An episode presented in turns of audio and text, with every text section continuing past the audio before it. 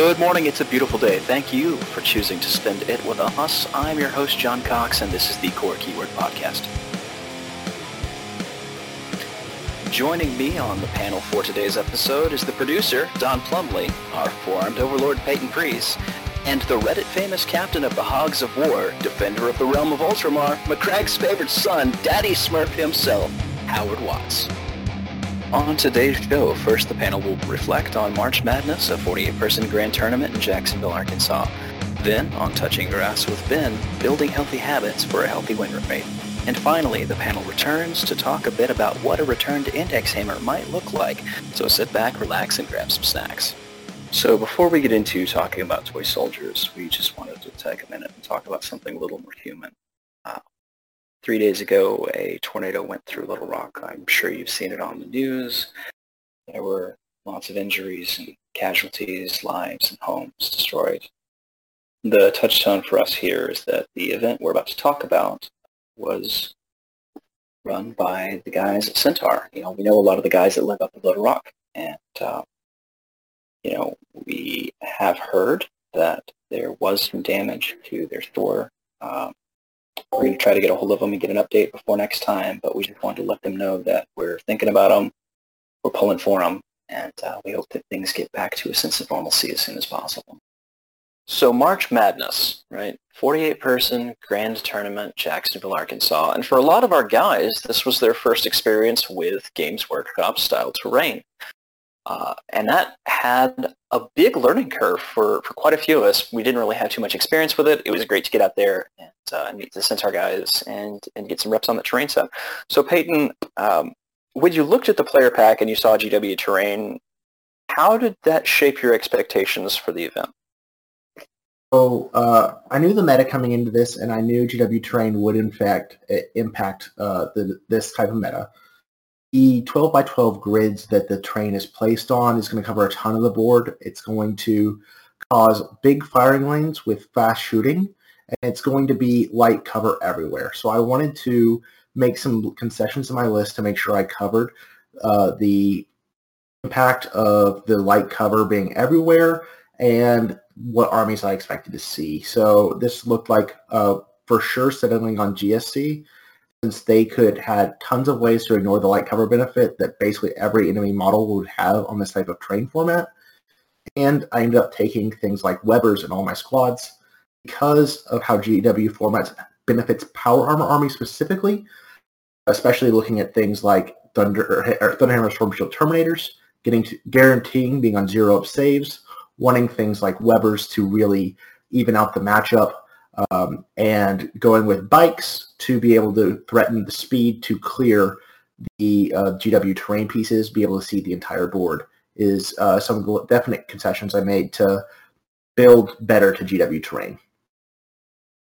So you went into this event looking at it with the perspective of someone who has a legitimate chance to win any event you go to.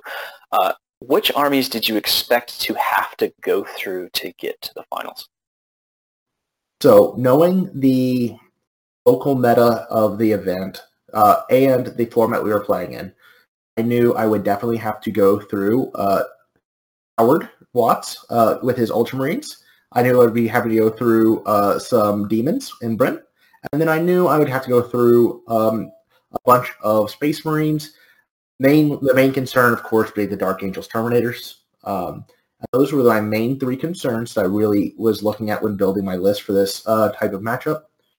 Um, it's one of the big reasons why I ended up keeping the pure strains with They Came From Below in my list.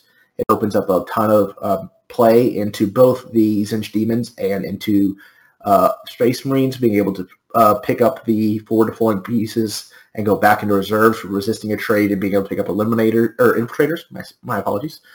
Um, and to not uh, get away from that uh, deep strike denial. And uh, like I said, I ended up taking those Webbers because they really, really help the Dark Angel Terminator matchup. So lots of tech for Dark Angels, lots of tech for Space Marines. Did you end up hitting either of those? So I did, uh, round five, I ended up playing into Dark Angels, and uh, I did end up playing into uh, Brent's Tzeentch Demons. Um, I also played into a Space Wolf player round four, uh, but that was less of a concern because there weren't any Terminators in that build. Um, and so the, re- the reason that is a concern for GSC is they generally have AP 1 and 2, so those one-up armor saves can be a, a concern. Um, right, especially on the, the 12 inch by 12 inch plates where everything's, you know, but you're ignoring cover, so. Um, so those are just the thoughts that I had when looking at those three major events. Any most events I go to, I look at what I expect to be the top three meta armies. I need to I need to be able to guarantee at least have a 50-50 into um, if I'm trying to at least podium. Um, and so, like I said, I took Webber's to help with the power armor matchup, and I wanted to keep the pure strains in the list because they help with my turn one pressure to keep Tzeentch Demons honest and to remove infiltrators as early as possible without trading. Now, when you looked at the player pack and you saw that one of the map styles had been excluded, uh, how did that cause you to adapt? Okay. So because that the 9-inch cutout variant uh, of the deployment maps uh, were not in this player pack, I knew that a lot of the really aggressive melee armies were going to be at a disadvantage on this map, combined with the fact that GW terrain, more so than any other terrain format, really benefits fast guns. Um, I knew that we were going to see mobile gun lines It was going to be the format that I was walking into. So I wanted to build a list that could com- com- uh, combat that uh, properly. Um, so you said that you feel like uh, aggressive melee armies were going to be disadvantaged and that uh, mobile shooting was going to be advantaged. When you say mobile shooting, uh, we've got someone here who plays a, a list that was actually fairly mobile shooting, Mr. Howard Watts. So how did you feel that your mobile shooting played out on this? Did you feel like you were as advantaged as Peyton says you were? So this is like my first time playing GW terrain, and I was not used to the big templates. So especially when they come to like a really sharp point, that gives you very initially very small uh, firing lanes to shoot through, and um, can't I can't remember if it was Peyton and I or maybe it was me and somebody else were talking about kind of like the MVP of the weekend and stuff. But I had brought three Landspeeder Tornadoes and the move 16 to be able to move into an objective, or uh, rather move into a terrain feature and unlock that terrain feature to have true line of sight um, was huge. Um, the majority of my other stuff is just dreadnoughts, and they, I mean they move eight, but once you kind of get to turn two and three, you're moving into terrain features and being able to unlock that line of sight. But yes, being able to move quickly was definitely an advantage. So what sort of effect did that have on your game plan overall, the, the GW train? Um, so I really initially just kind of went into it with the same, um, the same kind of mindset. Um, I have a game plan right? That game plan because Marine secondaries are a little bit pushed right now is uh, March for Macragge, which is a um, an Ultramarine specific one, uh, and the same one as like banners and all that is a Shadow Ops one.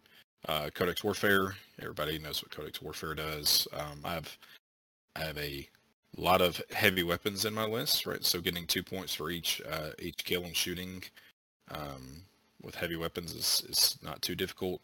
And then also uh, Oath of Moment with the change for being in the middle, um, being being worth two points again, uh, which actually kind of synergized with the Landspeeder Tornadoes. Um, the the earlier iteration of this list had uh, hammer strikes, which are you know 50 points more, um, you know per model, right? So throwing 125 points out in the middle of the field to just die the next turn it's not quite as good as throwing 75 points out there. So not only did the tornadoes unlock the have the speed to unlock some of the terrain features for shooting, they also kind of synergize with my uh, secondary choices as well. Did you find that you used them more for that trading piece or for the for that points generation? Ward. Um, so on the first map, like with it being scouring, it, like the objectives are so condensed anyway. I was like, my whole army's going to be on the middle of the table, so uh, for the scouring, I did. I, I more used them for what they are, right? Um, redeployed them because I got first turn. I was able to push them around the flanks, uh, and was able to use that speed to um, kind of unlock some of the uh, some of the terrain features and get uh, shots onto um, some Vo-10 bikes and some other little Gribblies that were uh, behind the terrain features, not in cover. Um, the second map, y'all are gonna have to remind me. I can't quite remember what it was. The second game was bombs. Right. So bombs, um, very much the same thing with there being a central objective. Um, I'm going to be moving toward the middle of the table anyway. Uh, a lot of times, like the speeders or the infiltr or eliminators rather that I use, are really shine on on maps like like Data Scry-Salvage where there's not a central objective, right? So you're not necessarily staging in the middle um, on an objective because it's not there, right? So having something that can either move, shoot, move, uh, you know, advance, uh, move, shoot, or or just have move 16 and can just with the fly keyword just hide behind a ruin and just jump out, get its shots, and score two points. Like um, it, it tornadoes, I think, are just generally fantastic for their points, but there's a lot of synergies uh, within the Space Marine Codex for secondaries, um, and I just tried to to either use them uh, to put them in the middle for Oath of Moment uh, on like turns one or uh, on um, maps that didn't have a centralized objective, or uh, using them for their speed, like I said, to get to unlock terrain features to have those shooting lanes. So did you, uh, Peyton said that he made quite a few different adjustments to his list to account for things like Dark Angel Terminators. Was there anything that you did in yours to, to account for that?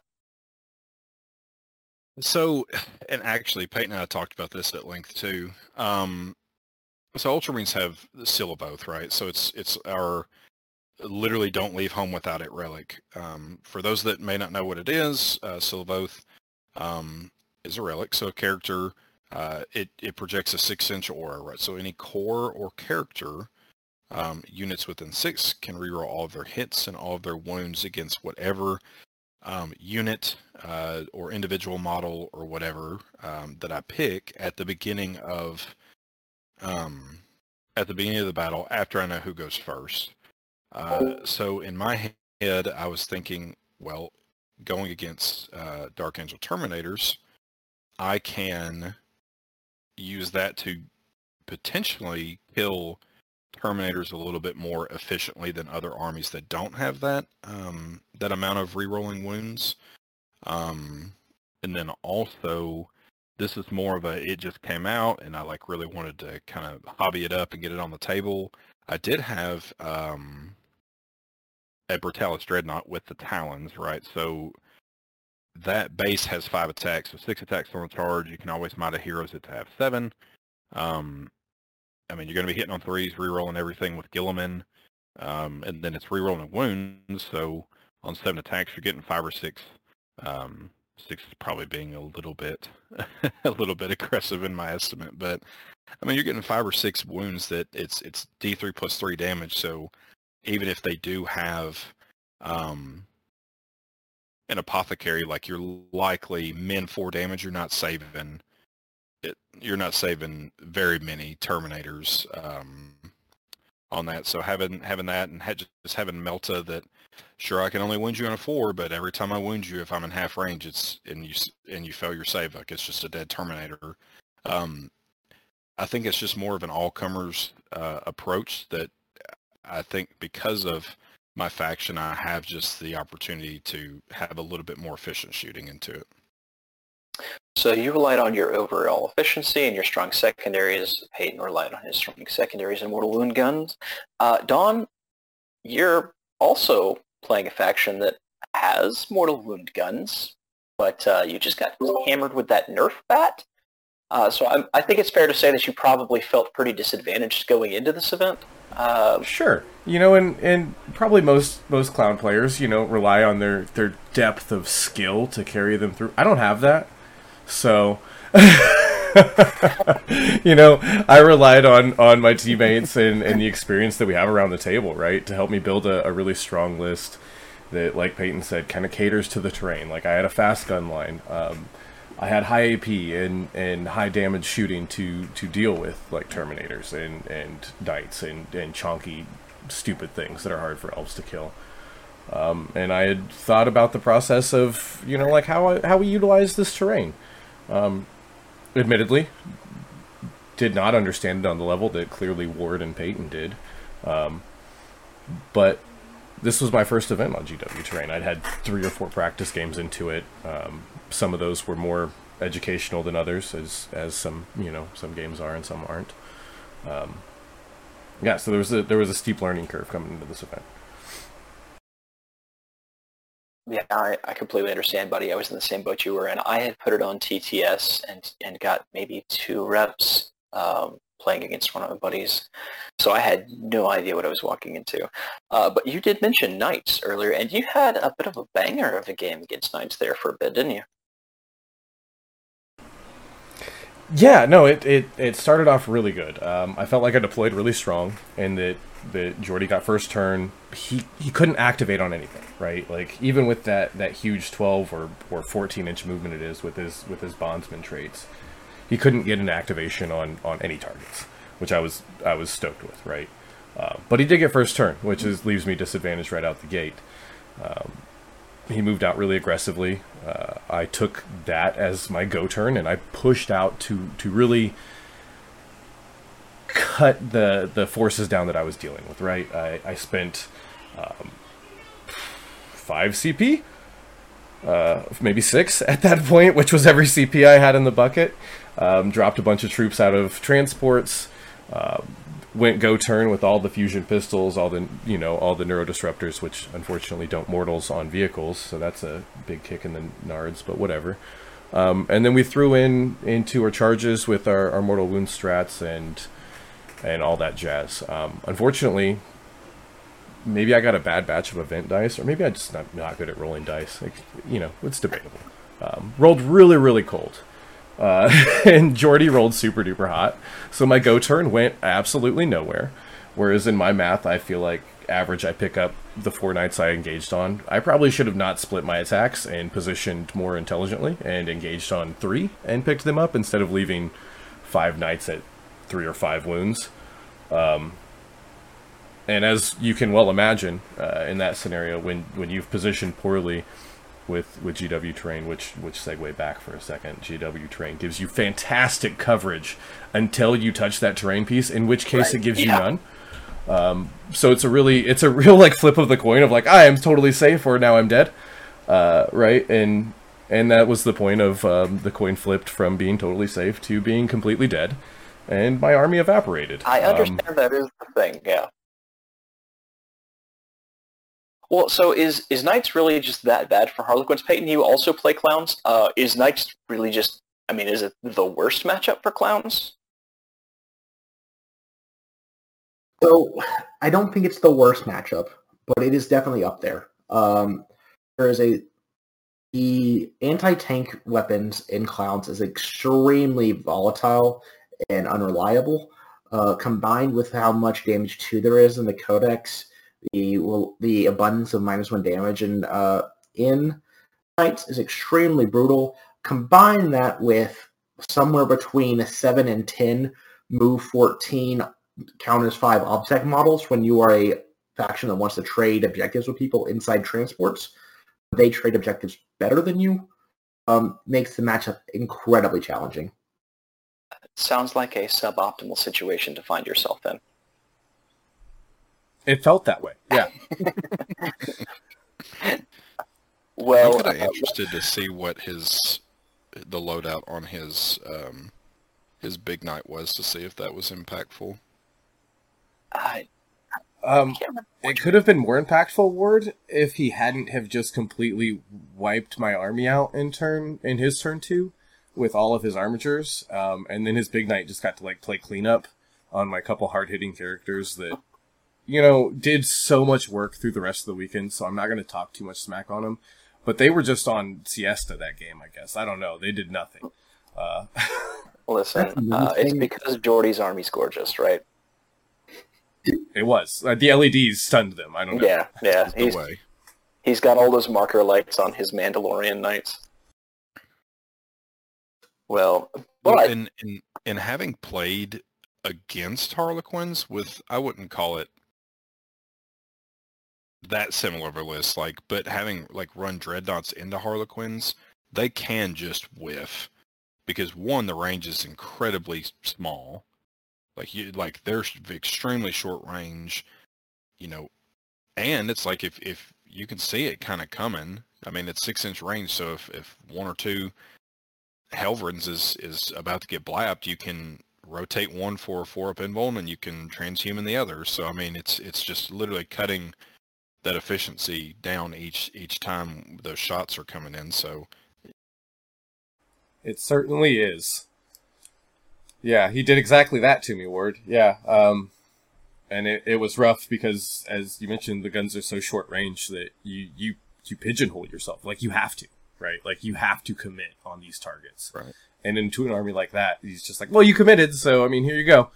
Yeah, And, uh, and, and you can always like it's just so swingy, right? Melta, you gotta love it when it works, but when you roll that one, you're like, oh man. So yeah, I mean, it, Ward hit it the nail on the head, right? Like if you, you go in with Meltas, right, and your whole damage basis is Melta. Um, so I fired twelve, I think, fusion pistols into into those uh, armatures, into an assortment of armatures that round. Um, three of them actually went to the wound phase. All three of those did less than four damage. Um, and when you have minus one damage, that four goes to a three, the three goes to a two. Uh, it's like you didn't even touch them, and and it's and you, your go turn goes from picking up three knights to picking up nothing. Um, and that's essentially the game, right? Like, and then the very next round, you find yourself staring down the barrel of another super durable army in Death Guard.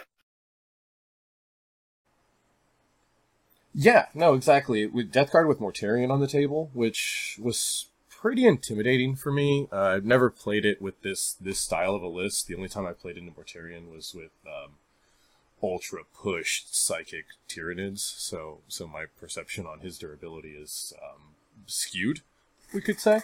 Uh, but yeah, going into that matchup was pretty concerning. The whole army's minus one damage. Um, my whole army is basically two damage. Uh, that's bad. Some things that I do have in my favor in that matchup are just extreme maneuverability. I just outmove everything to the nth degree. Like you, you can't even begin to keep up. Uh, the only thing that comes near touching me is the the flotilla barge of bloatwing thingies. I don't know, whatever. Um, and being able to just catapult a couple characters into the center line turn one um, kind of giving them the old salute and send them on their way to die uh, was huge right like it, it picks up centerpiece um, support characters from the death guard army the, the plague caster the tally master things like that um, gets rid of those key units that are really building the the interaction between his forces right um, and then from there try and screen out the handful of fast moving units and just live long enough to gain points. I don't know. So it sounds like you were quite a bit more precise with your movement in this game than you were in the uh, in the game for you. Stuff admittedly just got blapped on Jordy's turn too. Yeah, I, I learned, you know, I might not be the brightest dude around, but uh, I do learn pretty quick. Um, and especially when you receive a spanking of that caliber, I think that it kind of sticks in your mind a little, right? Like, you- you're like, that's not happening again. Absolutely.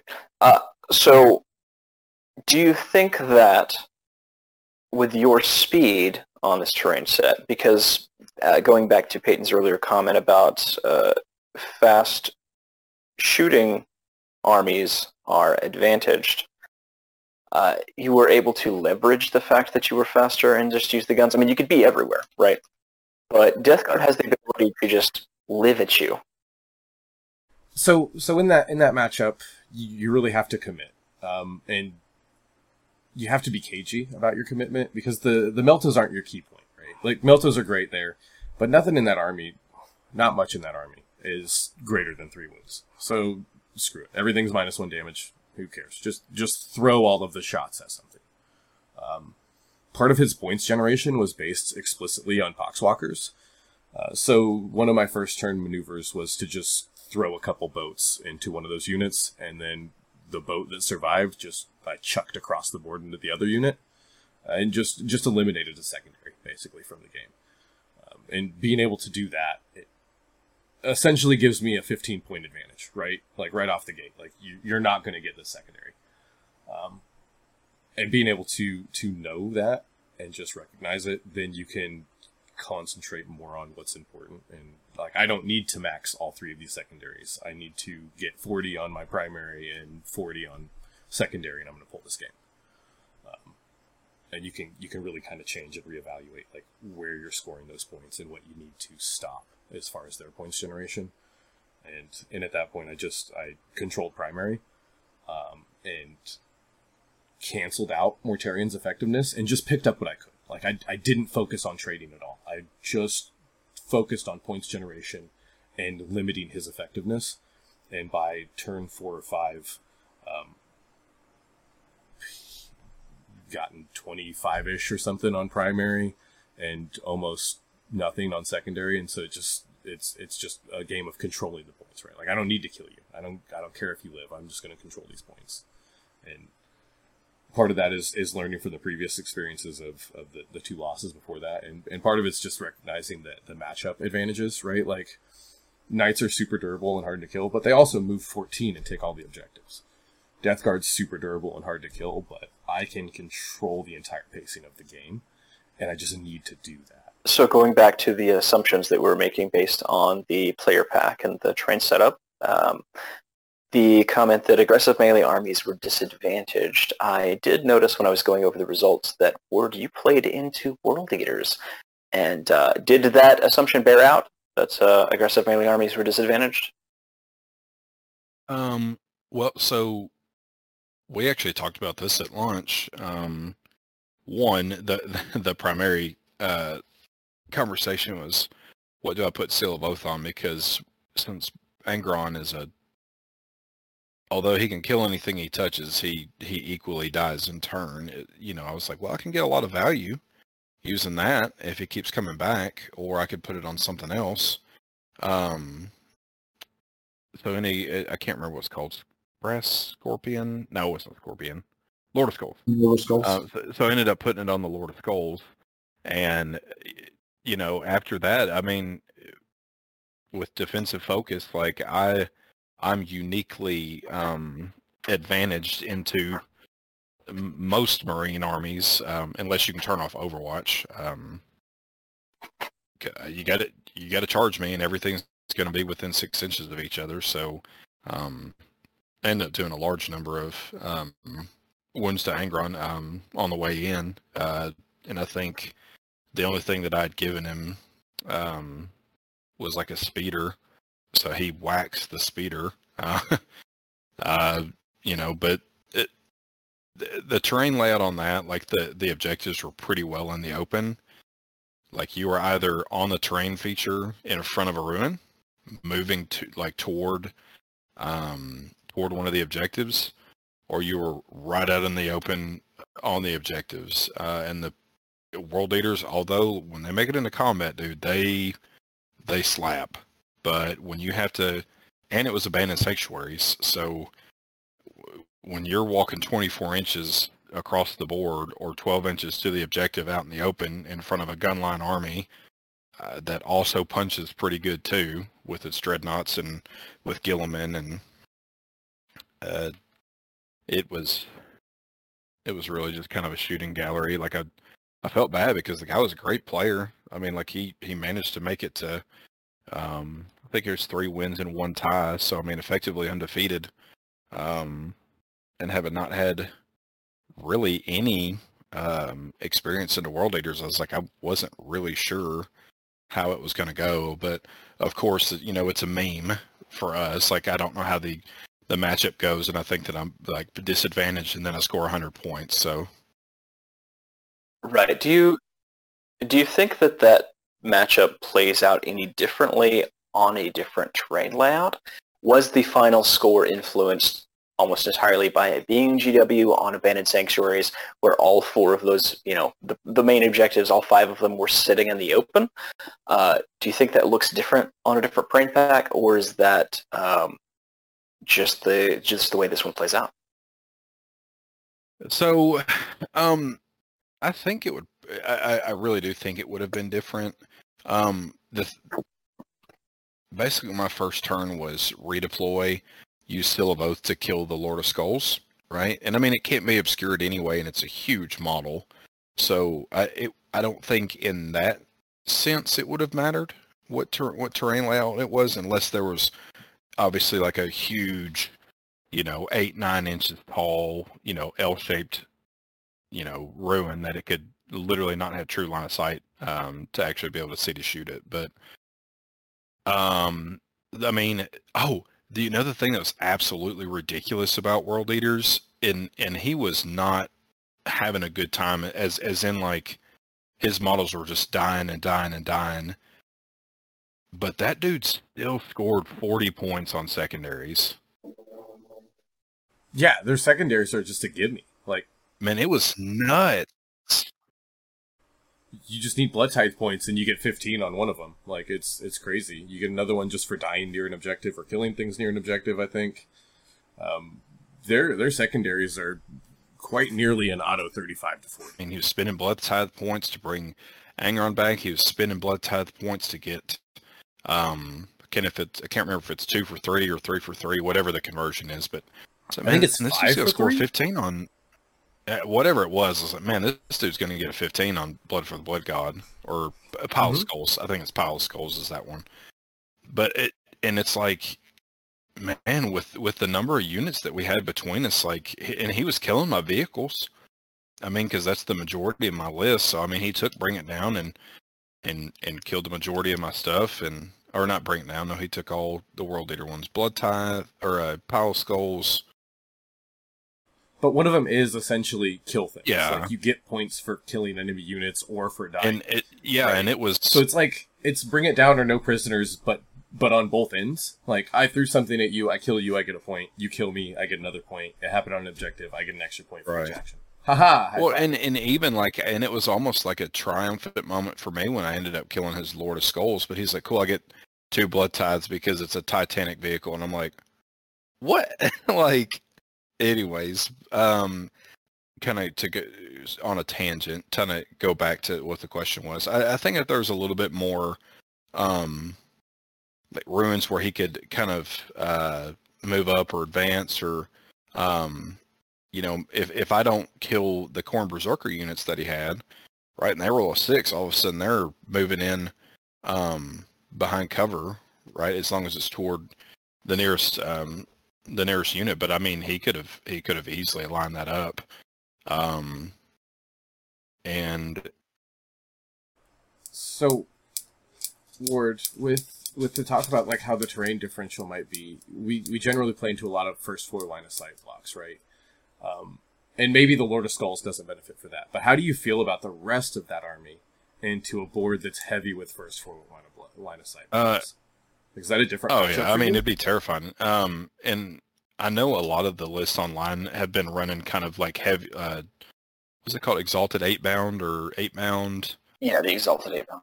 Yeah, and like I know that those guys are even more so, um, like slapping combat. So, I mean, and granted, it, it- not t- like taking into into account the terrain, uh, and if it was a little bit more dense, um, or not GW terrain, um, and it was an abandoned sanctuary. If he was in Bocatus, not on abandoned sanctuary, and then got to move his entire army or however many units you get to move up, It's two. like moving up two melee units, then just oh, I get to take my turn now, and then all of a sudden now not only am I contending with a Lord of Skulls and um you know other stuff like that, it's it's also I have like melee in my face pinning me in my deployment uh turn one. So like that would that would be very scary for sure. You mentioned leveraging your redeploy on this map specifically. Uh, did you really have to lean on your redeploy on GW terrain? So in in in my first game, I did for sure. Um, I was playing against Votann, and actually, I was playing against John Montgomery, and that is not somebody you want to see on the first round pairings. uh, I remember when it went up, and I was like, "Oh my god, I got Big John!" Like, and we know this because we've one we're from Arkansas, and we've come to play at Centar before, but he is he has thoroughly put me through the paces And he's a with other dude. armies, and he has beaten me a number of times. It's like, well, I don't know anything about Votann, and John's a good player, so I'm about to get slapped. Um, fortunately, I was able to get the first turn, um, and the Invictors kind of sh- like showed their, you know, their S tier um, rating in my book for Ultramarines, because I was able to start nine inches away from his deployment zone, and I was able to move ten inches into his his deployment zone. Um, his bikes with their pregame move weren't able to, to get away from me um, because of the t- because of the terrain. The moment you walk into the template, like everything opens up. So I was like, oh wait, I have huge line of sights with my Invictors. Um, so I had deployed defensively with my other assets, uh, tornadoes and eliminators, um, all my dreadnoughts and stuff. It's like, well, I can't just get shot by a Hekaton land fortress um, because at that time I thought that was really the only shooting threat that Votann had. Boy, was I wrong. Yeah, come Um, to find out. yeah, come to find out, yeah, that's no doubt. Um, so actually, when I re when I redeployed, I just put literally, and it was scouring. So keep, keep in mind, like all the objectives are super condensed. I'm like, I'm spending six CP, or four rather. I'm redeploying six units. I picked all four of my dreadnoughts up, and like a couple of the characters that have command phase, um, like six inch or three inch restricted buffs. So it's like, cool. These guys are going to be right next to the dreads, so that Tigurius can hand out a minus one, so that one of the dreads can hand out a plus one to hit, uh, or the Techman can hand out a plus one hit to the dreads, and cool. And I'm just going to jam everything up the middle. Um, game two was uh, was against demons. Uh, I had second turn against demons, so uh, I was really kind of scared that um, he would end up getting like a long charge off with his with his bloodletters and, and killing my infiltrators.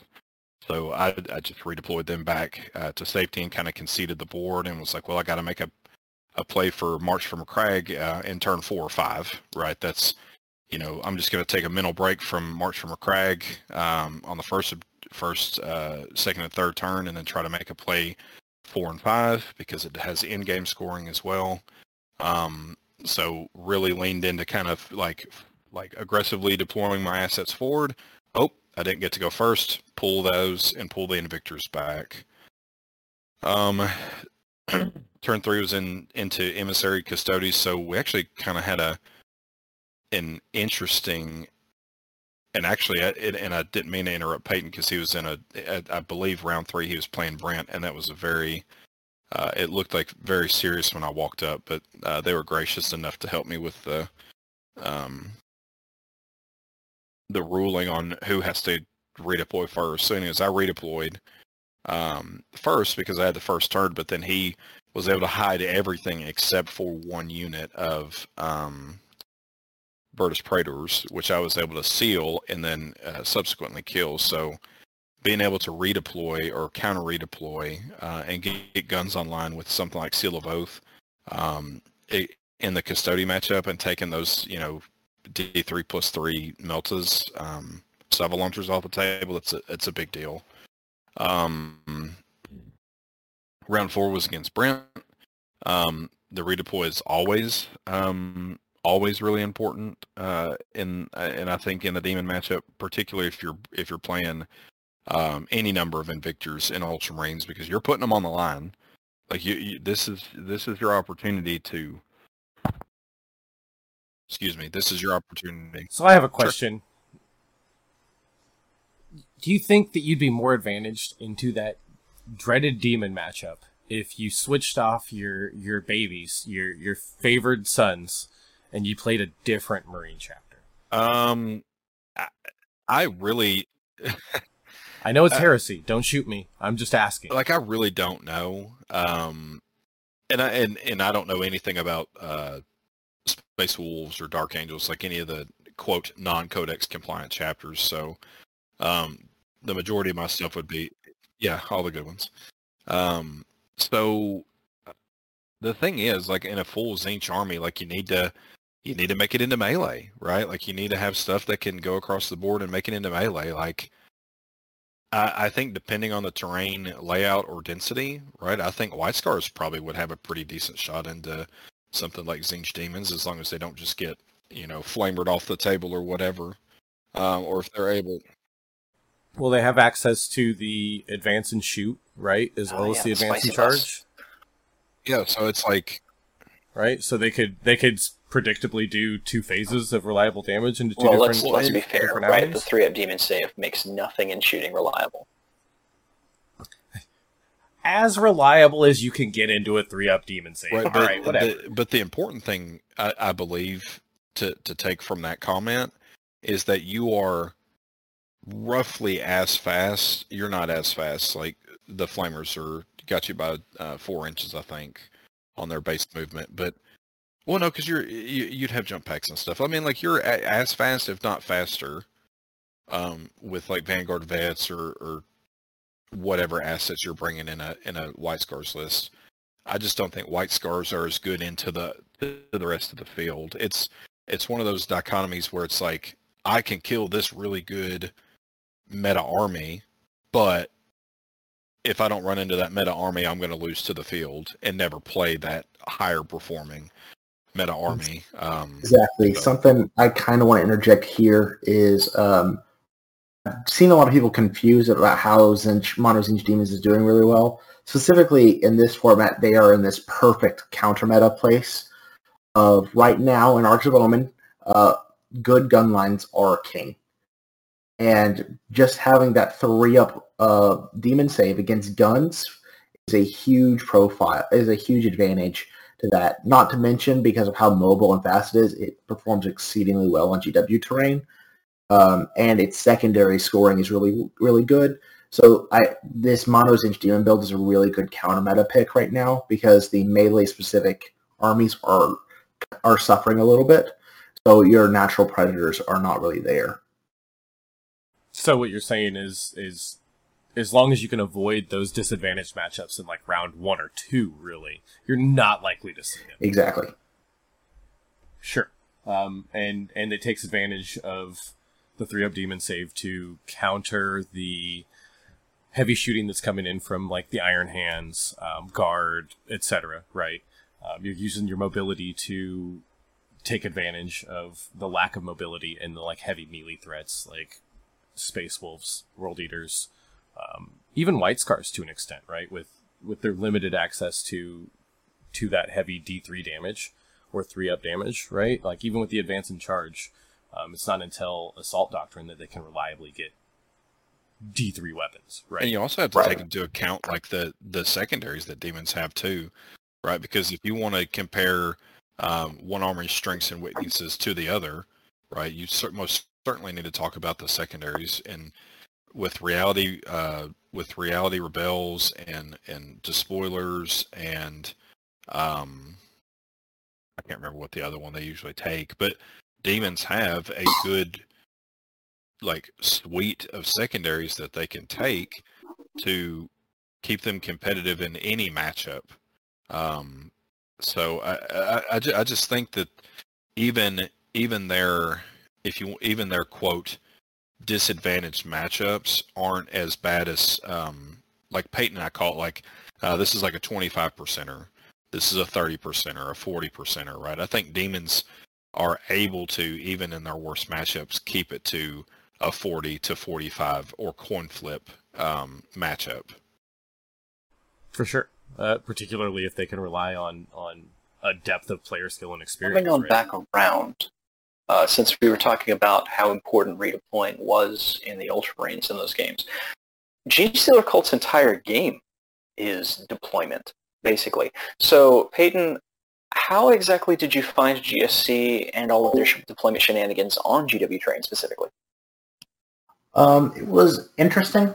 Um, being able to use blips to either be inside the tr- simultaneously during. So this is going to sound a little weird uh, when I go in the description, but how I deploy the blips uh, is I'm planning on going second and deploying the blips so that on on the edges of of the terrain piece itself, that it could be simultaneously inside and outside the deployment depending on whether Right, I'm because inside the that prevents the blip from being inside the wall, right?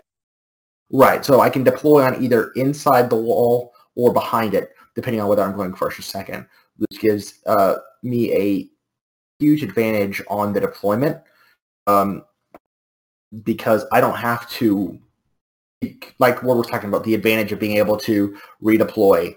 Um, you don't have to deploy cautiously because you don't know whether you're going first in the gun line or not. Um, I can deploy so that I'm both have the advantage of going first, and if I end up going second, I'm able to deploy behind the the 12 inch plate and be perfectly safe.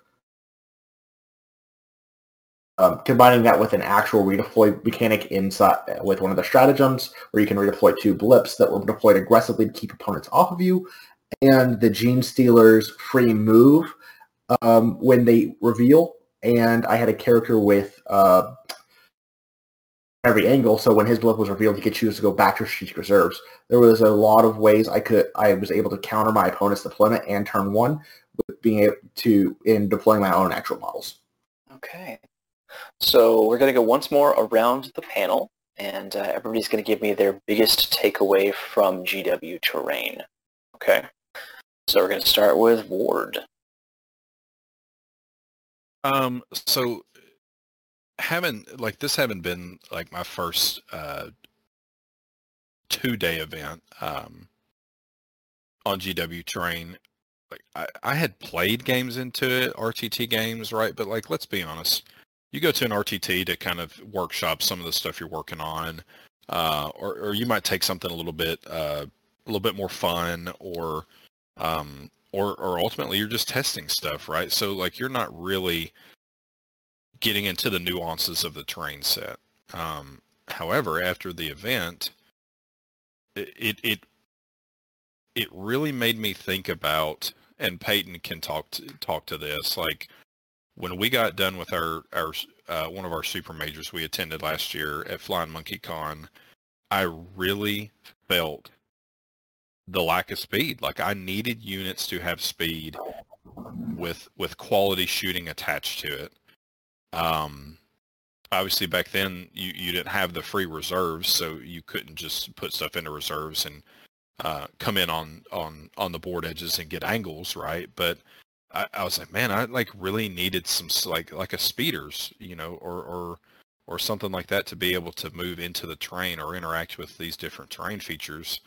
Um, and I, that really showed in the in the games workshop. Um, uh, terrain set, right? I, I was able to get into combat, I, or rather not get into combat. I was able to to move within terrain features to open up whole swathes of the board for shooting lanes, and I was able to then, you know, interact with this uh, the guys trying to hide behind objectives, right? Whether it be forward deploying with the Invictors, which I count as being a lot faster than they are, um, although 10 is not slow.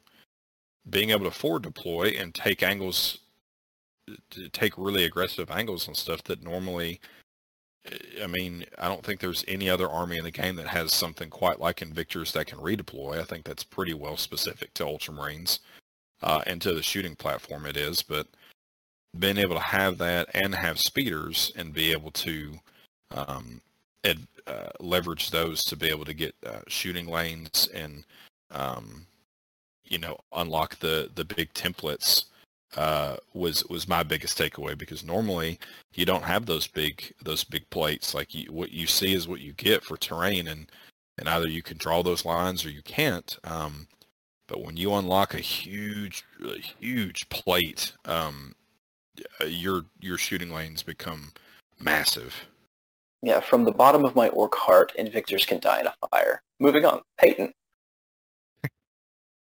you love them Yeah, so the biggest thing I took away was I knew going in that speed was going to be mandatory, but I uh, what I really hadn't considered enough was the level of durability needed to hold objectives, because there isn't way uh, on the majority of these maps there was very very very open midfield objectives.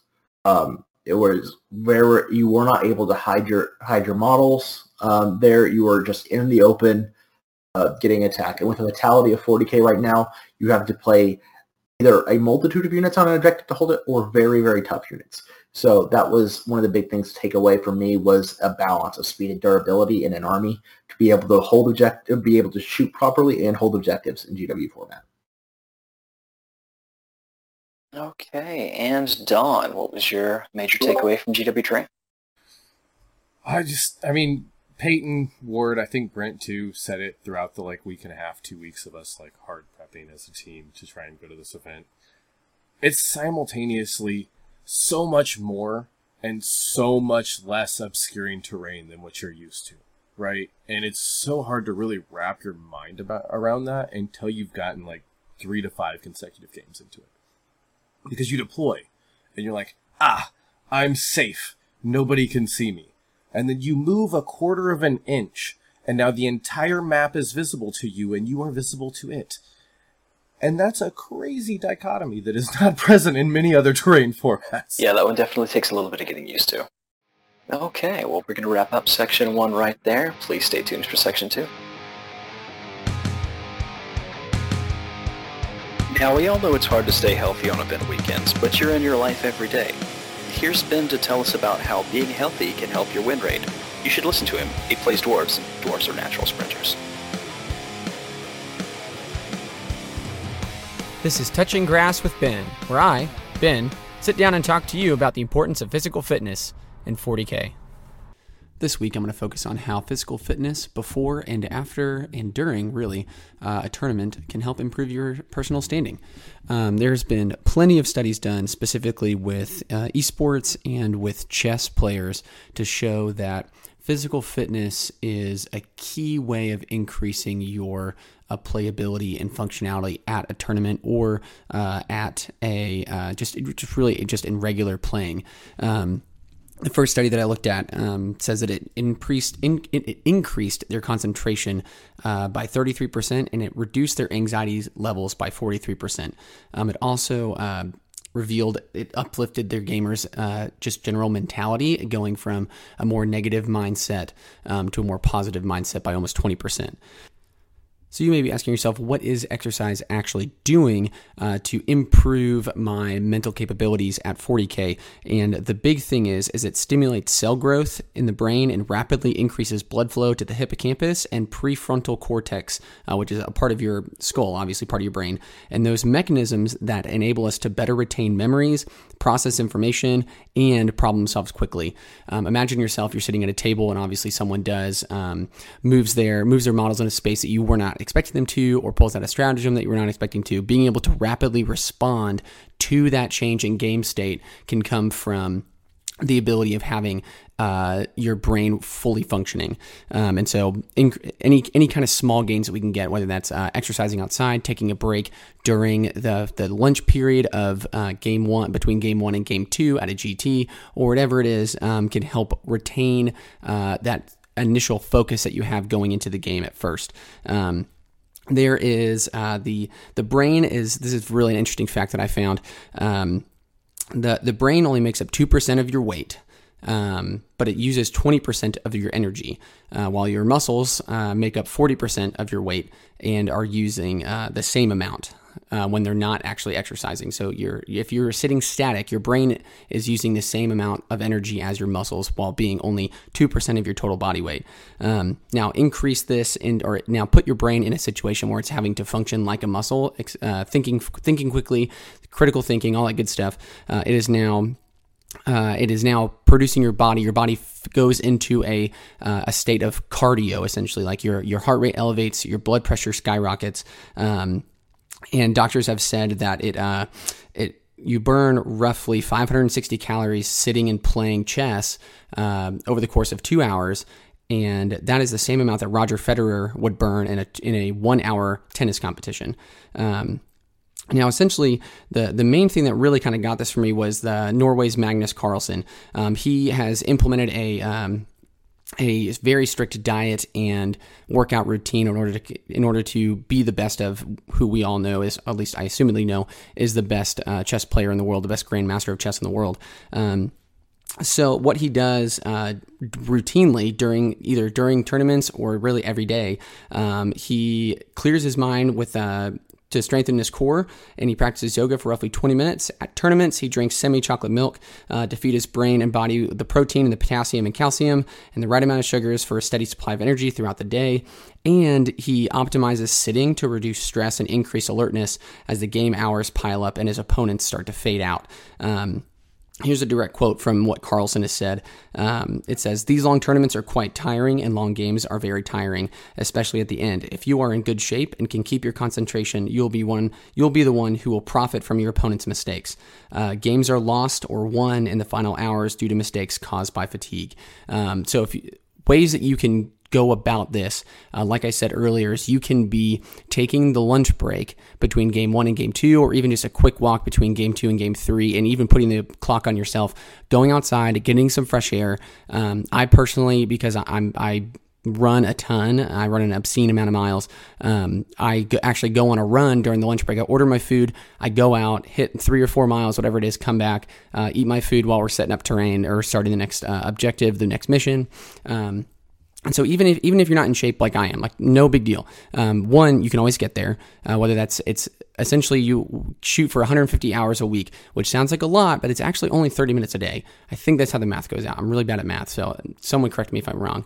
Um, but it's roughly 30 minutes a day of just mild to moderate exercise, whether that's walking, jogging, lifting weights, anything that can increase your mental capacity and sharpness and just general overall health and allow your brain to work in a better, more efficient way uh, while you're playing the game of 40K. Because we all know marginal gains make a big difference. If we can uh, keep our stats strats straight, if we can keep our initial game plan upright and out front, and that we cannot get distracted by things that our opponent aren't necessarily doing, and we're able to respond quickly to what our opponent is actually doing in the game state, we can, towards the end of the tournament, uh, game three, game four, game five, whatever it is, even game six, game eight, if you're going to some FLG or WTC events, uh, you can still be thinking clearly and and not. Uh, losing focus and losing out on small gains that you can have in order to score those extra one, two, three points that you may need to flip an 81 83 game to an 84 83 game. Uh, so, this has been your first Touching Grass with Ben, and I hope you enjoyed it.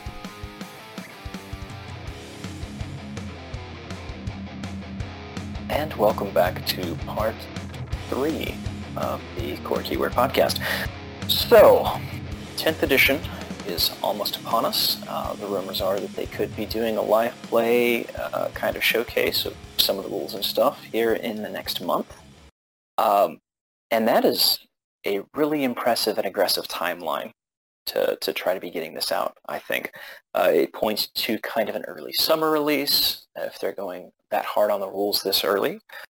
Uh, and GW really seems to be leaning into uh, a literary concept called show, don't tell, with with 10th edition, right? So if you look back at the last several codexes, uh, World Eaters, Guard, uh, and to a certain extent Demons, there have been a lot of things in those that we can point at and kind of project forward into 10th edition, like moving the uh, regiment keywords out of the subfactions in Guard and moving them onto the data sheets and being more archetype driven with born soldiers and mechanized infantry. And then in the World Eaters book specifically, taking them down to where you have a single data sheet set uh, for the army that's a two-page spread and that they are separate between the different uh, army archetypes, which tends to feel, again, like they're leaning into more of an archetypal uh, army construction set. So, do we expect to see stratagems on the data sheets? Uh, very Sigmar-ish. The, the, I mean, I, I'm not opposed to that. Sigmar's rule set looks a lot better to me in, in certain instances. Their their data sheets are a hell of a lot prettier for one. I don't know. Uh, Peyton, what you got, man? Yeah, so looking at forward at 10th, um, seeing the, the simplification of the stratagems and the chapter rules uh, something I'm pretty excited for. Um, I am skeptically optimistic of Index Hammer. Um, I remember the back in the day of Abaddon and 120 cultists. I remember back in the day the horrors of Razor Wing spam. Um, uh, yeah, I was there for that. uh, so I, I do know that trying to balance a thousand plus data sheets at the same time is uh, definitely a challenge, especially with no special rules to help balance out the weirder ones. Um, but in general, I'm skeptically optimistic and very interested to see how the they balance these archetypes. Um, I very much like the moving to a more AOS style mo- rule set. I really like the rule set the AOS has. I have one major hangup uh, in the double turn that's really kept me from playing that any form of competitive fashion. But outside of that, I really like the rule set, and so moving more towards that, more towards a uniform rule set, has me really excited. We have a really interesting mix here this evening because you and I have been through Index Hammer before, right? We've been through this. Uh, Ward has been through an edition change. Don, you haven't seen an edition change before, my guy. How are you doing? I'm skeptically trepidatious. uh, Big words. yeah, yeah, no. Um, I pulled out my thesaurus, so you know it helps out. Um, no, I started my my competitive adventures in Warhammer at Melia Shiloh last year. So last February, right, would be my first real foray into like active competitive play. So obviously all ninth edition. Um, dabbled in Age of Sigmar just just enough to like understand the core concepts. Um, I do like the streamlined like special special abilities being pulled from stratagems and put on data sheets, right? Like I, I don't think that we're gonna see just full on one to one stratagems to data sheet conversion. But I think we're gonna see a lot of those niche abilities translate over, which I, I mean feels like that's a good move. Um, especially with the reduction in CP overall. Uh, that felt that felt bad. That change for the, the, the CP generation, right? When you lose like what six or eight P, CP overall through the game, um, feels bad when a lot of your special skills are tied to those points. Um, but I'm worried that it takes away a lot of the uniqueness of, of the game, right? Uh, everybody has these same abilities. Everybody has access to the same ones all the time. You're not. Does that reduce decision points on what you utilize? That's kind of my concern. Uh, going That off is- that, like one th- thing I would really like to see limited in 10th edition, specifically about what Don just said, is that I don't think every army needs access to a transhuman-like effect. Yes, please, dear God, get rid of that. Just you, right? Just you, Ward, rid of right? No, I, Well- and, and I'm not, and I don't even, I don't even need it to be me, right? But when every single faction has, because that that,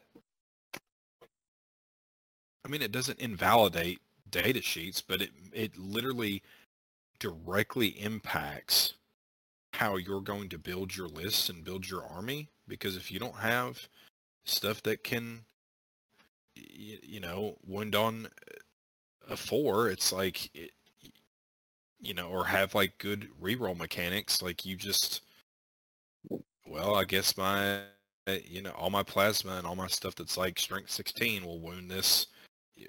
Insert whatever data sheet on a on a four, right? And I mean, like you're gonna fail half the time, and that sucks.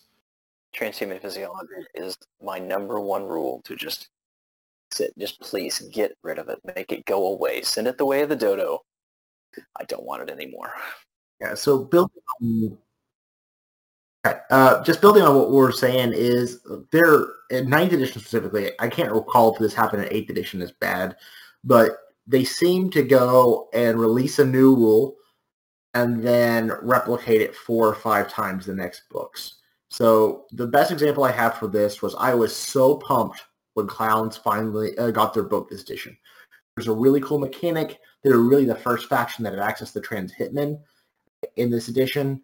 It was really, really cool mechanic. Obviously, they were overtuned, but I really liked that this like weird, uh, like magic-y, future-seeing army that gave that played tricks on the enemy was really, really like legitimately hard to hit because with with capping modifiers, it was hard to replicate that. Then in the next like four books, every single book replicated that ability. So it does take away from a lot of the uniqueness. I'm, that's something I'm hoping we can find a way, GW can find a way to do in this next edition is give armies rules that makes that feel like their army and not give it to everything. I like specifically when it and, and at the same time not break the game with that right? Like give you a unique rule that they don't give to everybody else that doesn't just make you the friggin' boogeyman of of the meta right? And I, I like specifically like Peyton said, if you can even like if you read any of the lore, Harlequins and Eldar are really, really difficult to hit. Like, so they should be, right? Like, and right. I'm not a I, I'm not a game designer.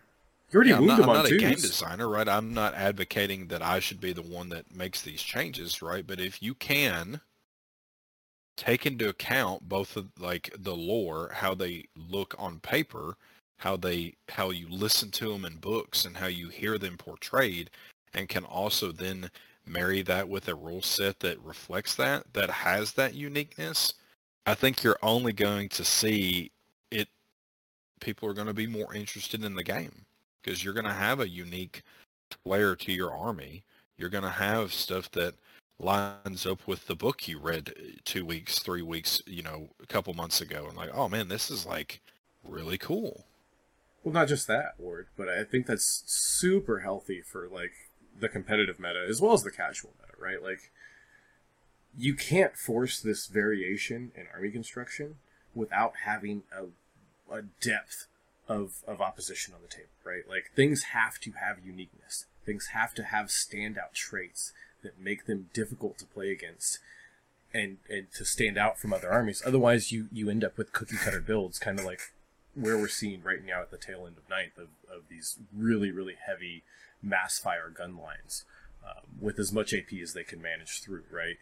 Um, because that cuts through the the AP negation that we're seeing on on a lot of armies and the damage negation that we're seeing on a lot of armies and and stacking those rerolls so that they can avoid those minus hit penalties and etc right? That that all of the top armies are layering into their builds right now. Um, and I think like you guys are saying, forcing these unique traits and these unique unique aspects of different armies forces more varied list construction and a, and a wider depth of field that we're going to see on the table, right? So, broadly speaking, what we're about to go through is the uh, if you played Magic, it's going to feel like a like a block rotation, um, because the way you sell product in in any live game like like this or you know Diablo or whatever is that you you slowly power creep until a season end, and then you reset the power level, and that feels like it sucks, you know. Um, but you make the sucking period as small as you can, and that's what the indexes is for, you know are for, is to just reduce the suck. That's why they're making the indexes free. And then you're going to start getting codex releases again, and then you're going to start the hype cycle all over again, um, which they've already actually started with the, the new the new Terminator models, right? You started the hype cycle all over again. So so they're starting on the on the build up again. They're starting on the feel good again, um, and we haven't even got to the part where it hurts yet. When you start looking at the data sheets, you know, and you see no, well, um, the, all of the AP has reduced by a point or something, which is what we asked for eight months ago. you know, uh, it's it's going to be an interesting time, and if you haven't been through it before, uh, hold on to your butt, you know, because it's a wild ride for a little while. Um, because when they release those indexes, it all comes at once, and so it is the wild, wild west, and everybody's trying to figure everything out. Um, and you've got armies that are walking around with 120 cultists, and you've got armies that are walking around with five shock attack guns. So you don't know what you're going to see on a day-to-day basis if you happen to be at an event. Will warn people on that same train of thought. Um, if you have not gone through Index Hammer before, Index Hammer it will be an era of spam because they are removing special rules and stratagems and things that they've used to balance units that are in similar roles. So just the unit that is the most points efficient is all you will see generally an Index Hammer. Yep, you're going to see the best data sheet you can take, and you're going to take as many of it as you can. And that's going to be even more exacerbated with the way that this list construction looks like, right? With um, a lack of limitation to like the elite role or whatever. I'm I still don't quite understand how this battlefield line scenario actually lines out. Is So, looking at this and comparing it to AOS, because it does look like we are moving towards an AOS style rule set. sure. How battle line functions is it's similar to the troop role. It's your required troop unit or required unit. In AOS at 2,000 points, you're required to play three battle line models or battle line units. Is that and depending on what subchapter you're playing and who your general is, can affect who what your battle line is. okay? So that kind of ties into how Arks of Omen is right now, right? Like where we can select it, except it's going to be more tailored to what that detachment or leader is. Right. So, Okay. um, something like uh, in Marines, the intercessor and the infiltrators will be battle line no matter what. Say there is a scout focused uh, detachment, and that will give scouts battle line as well. And then after that, there's no battlefield role, so you just have to take your battle your three battle line units, and then you can take whatever else you want. So seems like Uh, no more limitation to. Well, let's let's call out Mister Mister Papa Smurf here, um, with his love of the Eternal Dreadnought.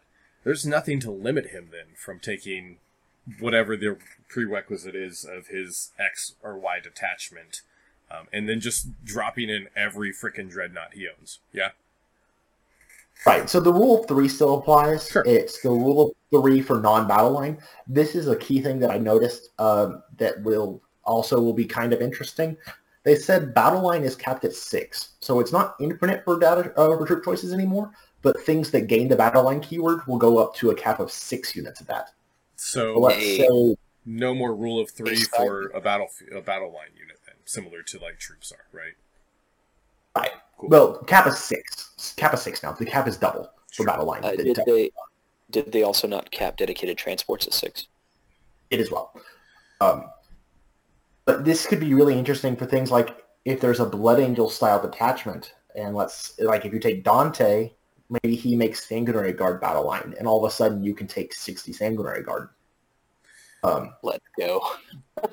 what's what's the thought process then for for an army like clowns? And I know we touched on this a little bit out of out of the show, obviously, Peyton. But uh, like, do we think that the detachment for clowns is just going to alter what that battle line is, since they're so troop and and transport focused? so I am very, very, very concerned for Harlequins in general Right. uh, with this getting new rolled. Um, I, I am hoping one of two things occurs. Either they lose the Saedath keyword and just become craftworld units. sure. or or they get a special attachment that caps them at nine uh, troop choices and nine um, transports. Either of those, and I think Harlequins are still very, very, very playable. Capping at six in, in a army with legitimately seven data sheets um, is very uh, challenging. I mean, it kind of forces you into playing bikes and characters, right? It will force you into that. It's just if if the bikes aren't good, um, Yeah, you have a dead codex. yeah, yeah. Sure. I think it's much more likely that they just become craftworlds units because I don't think that GW is going to special snowflake anything in the indexes. For sure, for sure. I was thinking when they get when the har- when the craftworld book comes out this edition for the attachment thing. Yeah, fair, but I mean, for however long it is that you're on Index Hammer, you're probably just going to be playing them as craftworlds units. As Um, somebody with I only also- clowns troops or cl- only clowns units from the Elves army, I dislike that. Yeah, you're at and and elves tend to get a mid-edition release. Correct. I do assume that the release uh, uh, for indexes is a much faster release than it was um, for ni- uh, for ninth. Keep in mind the ninth release was still relatively quick, and we had a two, we had a year and a half of COVID there. Yeah, I was going to chime in that I, I think the ninth release schedule would have been a lot more expeditious if we hadn't had the, the COVID delays, right? Yeah, they missed their entire year of uh, splat books that they normally would get in the end of an edition. Right. but I do think that we're probably seeing two to three codexes a month out the gate. I'm actually hoping for four because Wow, that's Being- aggressive. being stuck on indexes feels bad. And with as much as they're trying to push this competitive scene, like I, I hesitate to think that four a month is realistic. Of course, that's off of my limited experience, right? Um, but also, I can totally understand the thought process behind that. Of, of we need they to were trying to shoot these out as quick as possible. You know, like these books have to hit the table. If they were Right, trying to do so- four a month, there would be eight in print right now. yes. That is insane. You got to imagine with the leaks that we've seen through this edition that we'd have heard of something at this point, right? I mean, maybe. Who knows? Unless I that was might all know. calculated. One playable factions right now. If we do, if we stay with two a month, it is a full year for the last faction to get off of an index. And that's if they Well, hit every one of those last time. releases, right? Like, So that that's the, that's where I'm coming from. Is they they try to uh, put, get people off of indexes as fast as possible. It did take about a year the last time they went through indexes. However, However, the beginning of eighth edition was still on the CEO where GW said that we make a we make we do not make a rules company. We make a we are a models company and randomly have rules to support it. We have thankfully moved on from that CEO to one that is much more worried about the game and worried about making sure the player base is happy.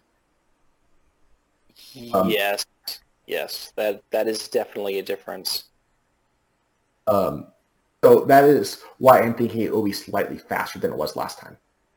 Because playing with no rules effectively, like you have data sheets but no rules for 12 months, um, feels challenging.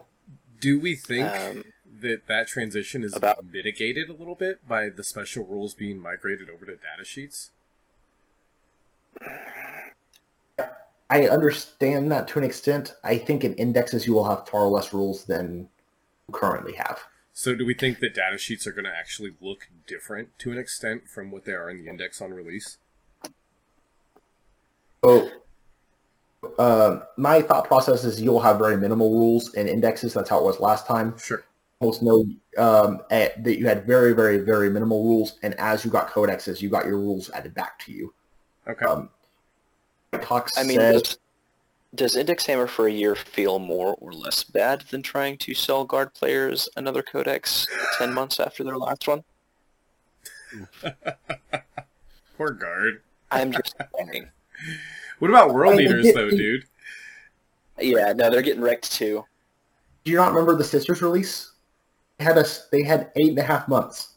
Oh yeah, no, I I remember, uh, but they also didn't really have a model range except in metal. I mean, from eighth edition to ninth edition, they had eight and a half months of the book. Ooh. That's still more than guard. I mean, guard's sitting at what if from their actual like Well, they- book release outside of that limited edition box, they're going to be at almost six months before end of end of edition.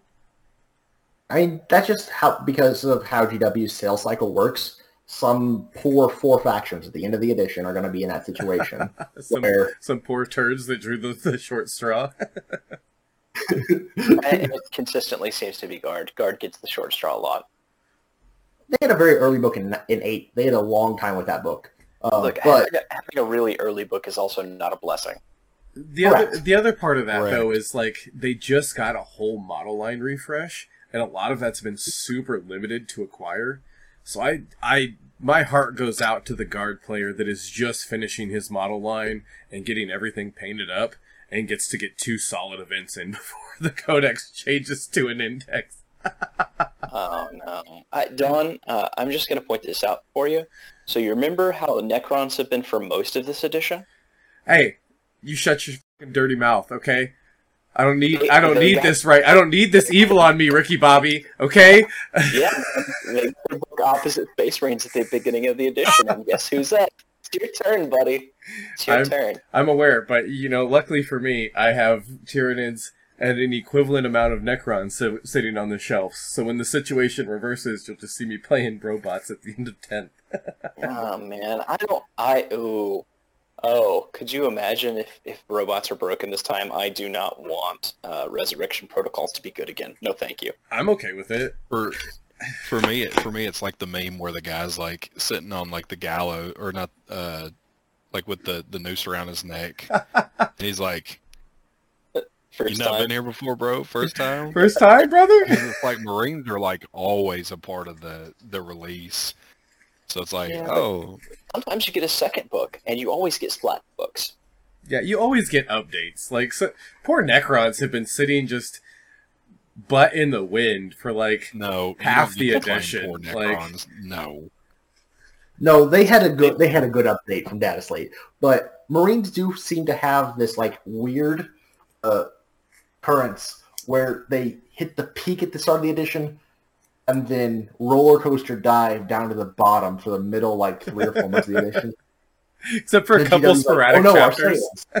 and they boost it back up. Right? But throughout that that- whole thing, Peyton, like that whole roller coaster down, there's always like one or two chapters that just like freaking eagle shoot to the top. They're just like, oh, now Blood Angels is super duper good for three weeks. Okay, now they're bad. Everybody bought all the Sanguinary Guard. Uh, we're sold out of Sanguinary Guard. Okay, Blood Angels can suck again. It's fine. Yeah, you can tell when a quarter is going to close when GW starts trying to push Marine sales. They release what Desolation Squad's like, oh, buy this new Primaris Marine kit. It's totally different from the other ones. Oh darn! I guess we need to inflate our sales for the end of the quarter. Hmm. What Marine kits do we have kicking about? Ah, let's make those good for a while. Let's throw some Blade Guard vets in with the the lion here. It's because they're part of his kit and it's super important, and not because we had five million of them hanging out that nobody wanted. Okay. Yeah, right. Yeah. what do we have? What do we have? Six hundred of sitting around in in different places. Oh, is it land speeder tornadoes that nobody bought for two editions? Okay, cool. So speaking of that kind of thought process, do you guys think War Gear is going to be paid for this new, new edition? Oh man, I hope so. I like the granularity of paying for war gear. It gives you so many more levers to pull to tune the units. Right? If I wanted to be paying with power level, I'd be playing Crusade. Well, power level's going away, so that's not God, I relevant, hope they right? Like power level is a thing of the past. No more power level. Um, my qualm with so I, I, I, see the, the value of paying for war gear. Sure, sure, sure. Right. Um, however, what the what is the point of war gear if it doubles the cost of the dang unit? It's not a it's not relevant then, right? Like looking at sixty points for venom cannons on a harpy, like what is the just take it off the data sheet? Nobody's paying for that. Yeah, Ten points for a power claw and an eight point model. Yes, that's that's freaking bananas. Like, if we're gonna do extra points for for war gear, sure, okay, but let's make it like reasonable. It doesn't need to be a flat ten points for for a power claw for every dang model, right? Like, sure, ten points for the guy that costs thirty, I'm in for it, right? Five points for the dude that costs eight. Yeah. and they have different Uh, profiles now too so i think that they can i think they can experiment with that right if you're if you just have it flat out on the profile that a space marine swings a chainsword at x instead of y and a guardsman swings it at y instead of x you can just make that arbitrarily cost more or less for that unit right I mean, we've been talking about Space Marines for a while now, and we haven't mentioned like we're burying the lead, boys. We're burying the lead. Uh, has anybody heard Games Workshop say the word Primaris since they announced 10th edition? just that it's tied into the firstborn right that they're all the same Well, so I saw an interesting article it on day of recording today. The they showed the um the new lieutenant with the oh god he looks so cool by the way. Anyways, just one he's he's got a combi flamer, so that's you know super cool, and he's got like um kind of tyrannic war vet vibes to it, which is really cool. But it wasn't marketed as a new like Primaris Phobos Lieutenant. It was just a Phobos Lieutenant. right? And then that person's like, that's kind of odd because every other time they've released a new lieutenant model that was Primaris, it's like, oh, look at this new Primaris lieutenant. Even the ones that were um, uh, Primaris Reiver lieutenant, like it when when all those came out, they were marketed that way. And anyways, he's like, oh, I'm just kind of curious. Since the since tenth kind of the, the cat was out of the bag for tenth edition, like Games Workshop hasn't mentioned the word Primaris in a single article. So which leads me to believe that maybe a Marine is just a Marine. They're just an Adeptus Astartes model. They're not, you know, Primaris or Firstborn or this or that. They're just Adeptus Astartes models, which I think would would make things one a lot more granular because right now like certain stuff can't go in transports because it doesn't have a keyword. And i think that limits the design space for the game. And then i think it also is is really confusing because if a new player rolls up and it's like hey i'm going to play with my cool new you know primaris intercessors and i'm going to put them in this land raider because land raiders are cool because they are. And somebody then's like hey man you can't actually do that because you know they have the Primaris keyword. It's just off-putting, uh, it, but hopefully that goes Yeah. away because that'll make things a lot more uh, simplistic. It's very immersion breaking to not be able to put your spaceman in their spaceman truck. Like that's it makes no sense. Uh, how many What- Primaris lieutenants do you own, Ward? so there are actually 15 lieutenant models. Uh, that includes like the Dark Angel one and the Blood Angel one and a Space Wolf one and uh, I think one other. But out of the 11, I'm only missing three. Inquiring that- minds had but that's but that's including the new uh like Phobos um lieutenant that's coming out like because that will be owned immediately. So you're missing two and the as yet unreleased one. Uh no, 3. I'm missing the the Warhammer World 2021 like the Blade Guard lieutenant one. The 500 year anniversary lieutenant which is like way too much on eBay that's why I don't have it. Um and then the Shadow Spear lieutenant which is just like a couple bucks on eBay. I just haven't managed to to acquire it. Mm, noted. That has been noted for later. Very good. Huh. Well, does anybody else have anything groundbreaking or revolutionary to say about 10th edition other than I hope they don't fuck it up? Absolutely. I take extreme offense as a Tyranids player to the fact that the only uniquely freaking Xenos or opponent opposition outfitted lieutenant that shows up in the Space Marine line is a Ty- he's got Tyranid carapace on him. He's got the wrong colored Tyranid blood. So so offended. They've cut me so deep, and it just hurts to my core. And I don't understand why they would do that to us in this edition. Oh Don, you just wait. I'm not I've gonna already wait. told Shone. I've already told Shone. I was like, I've been inspired today. And he goes, Oh? I'm going to fully convert a 10 man squad of tyrannic war veterans. You know, I, I hate this, but also I just clipped all of the bits off of my Tyranid sprues, so I will send you bits, you piece of my good friend. Um, since we're talking about Tyrannic War veterans, I would like to point out that they are still one of the most efficient units in 9th edition. Just I that wish I unit had 'em is just up back when NIDs were like mega good. Ugh. Get out of here. I don't want to hear your. I don't want to hear anything from you, Ward. You were the bane of my existence during my prime as Nids. Like, points per wound, those dudes are so cheap. Those are the stupid shield sword guard dudes that just run way too fast, right? Like, No, they're they're um, just they're they're two wound marine bodies, but they're just cheaper than marines. With a plus one to hit against Tyranid models. Yeah. Have I told you today how much I hate you, Ward? Don't hate the, don't hate the player, hate the game. Aw. and on that note, uh, Don, hit the exit music. I certainly will. Thanks, everybody.